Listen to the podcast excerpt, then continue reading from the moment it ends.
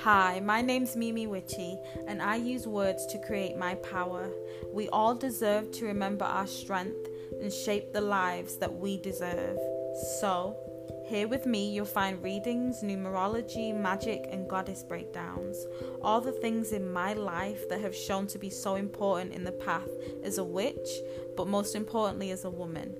Sometimes life doesn't give us power, so we have to create the power ourselves.